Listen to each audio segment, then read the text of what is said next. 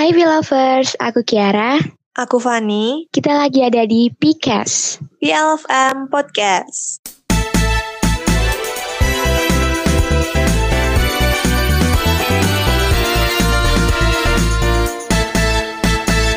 Hai Van, apa kabar nih? Udah lama ya nggak ketemu sama kamu.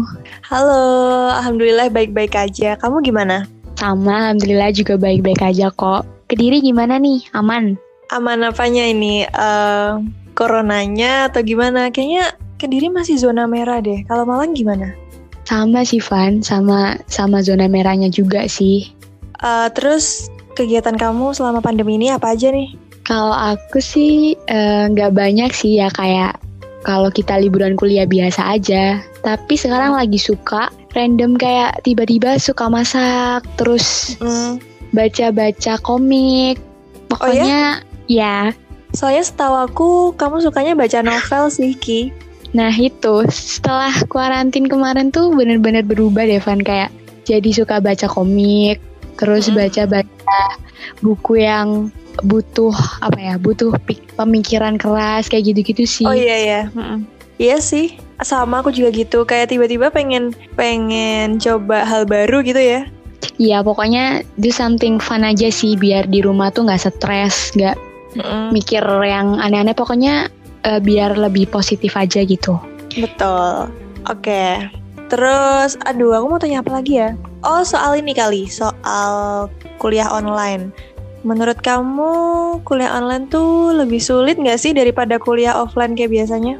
Banget sih Van. Jadi kemarin tuh bener-bener the first time kan kita punya pengalaman kayak kuliah online gitu. Banget ya. Yeah. Dan itu tuh bener-bener susah.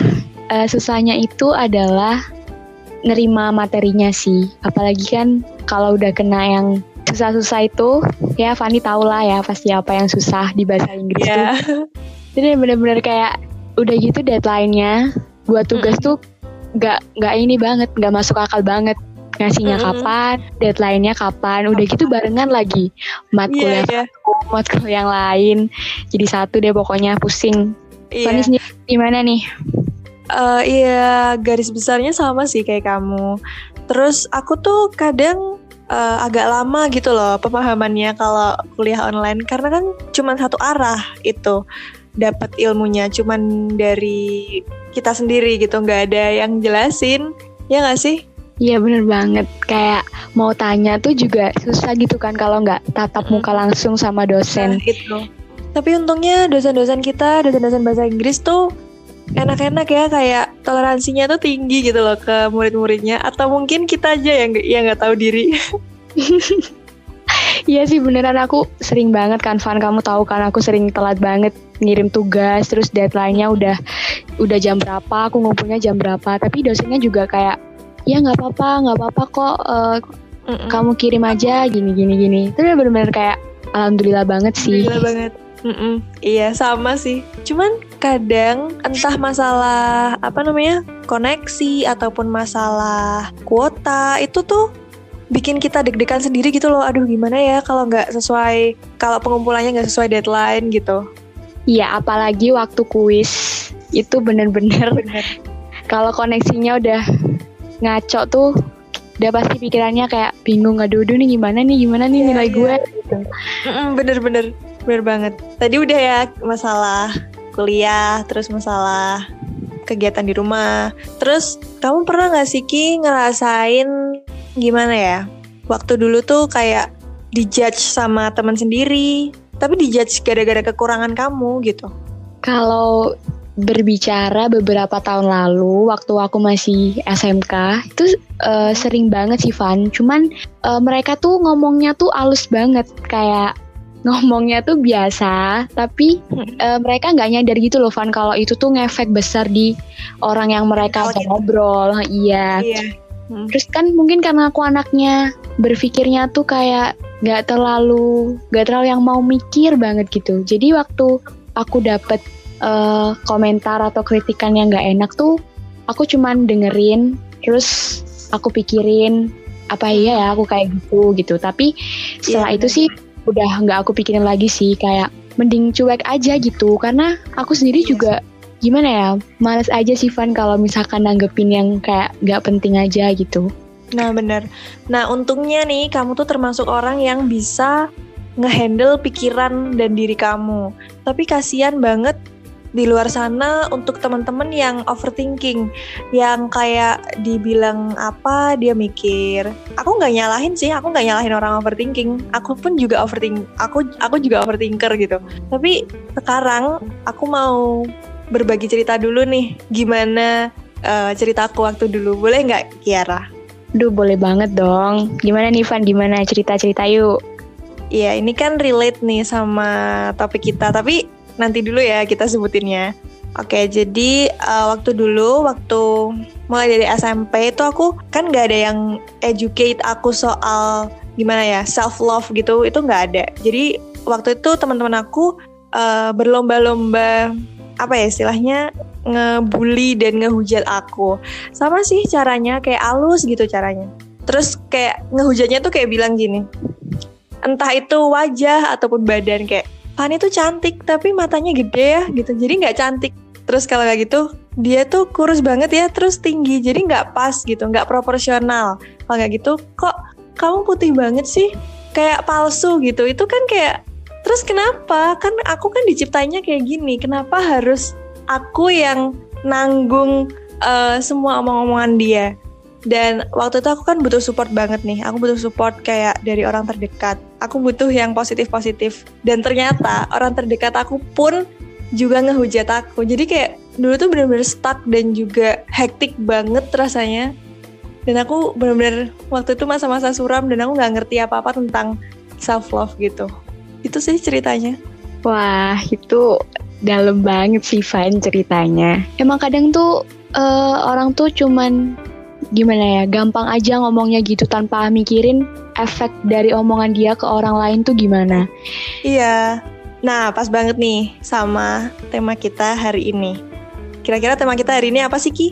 Wah, jadi tema kita kali ini bener-bener relate banget nih, Van, sama hal-hal yang tadi kita udah bahas tentang overthinking, insecure, kayak gitu. Topik kita adalah self-acceptance. Aku sering banget nih, Ki, denger self-acceptance. Kira-kira temen-temen atau P-lovers sudah tahu belum nih? Apa sih self-acceptance itu? Nah, kalian cuman pernah denger atau jangan-jangan udah ada yang tahu nih artinya apa nih? Iya. Atau jangan-jangan udah ada yang ngelakuin self-acceptance nih? Wah, bagus banget kalau udah ngelakuin. Nah, langsung aja nih Van, menurut kamu self-acceptance itu apa sih? Oke, jadi self-acceptance atau dalam bahasa Indonesia itu penerimaan diri adalah suatu perasaan di mana kita bisa menerima kekurangan dan kelebihan yang ada dalam diri kita. Kalau menurut kamu? Kalau dari pemikiran aku sih sama sih definisinya kayak yang udah Fanny sebutin tadi.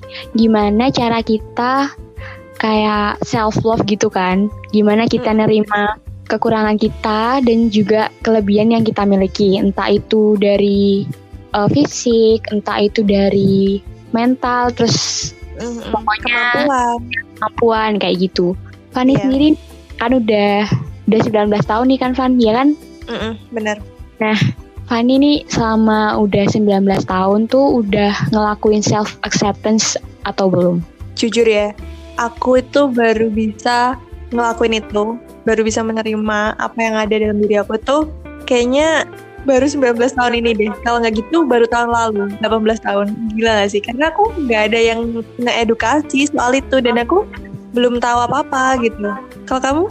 Kalau aku sih sama sih kayak Fanny, kayak baru pas udah dewasa kayak gini sih, dari 18 tahun, 19 tahun tuh udah mikirin banget yang kayak self love kayak gitu sih. Kalau emang kalau misalkan remaja nih Van ya, kayaknya emang udah wajar banget sih kalau misalkan belum terlalu ngelakuin self acceptance, karena kan dari pemikirannya itu kan masih labil kan, masih butuh bimbingan. Mungkin karena kita udah dewasa kali ya, udah kuliah juga, jadi udah mulai menerapkan self acceptance itu.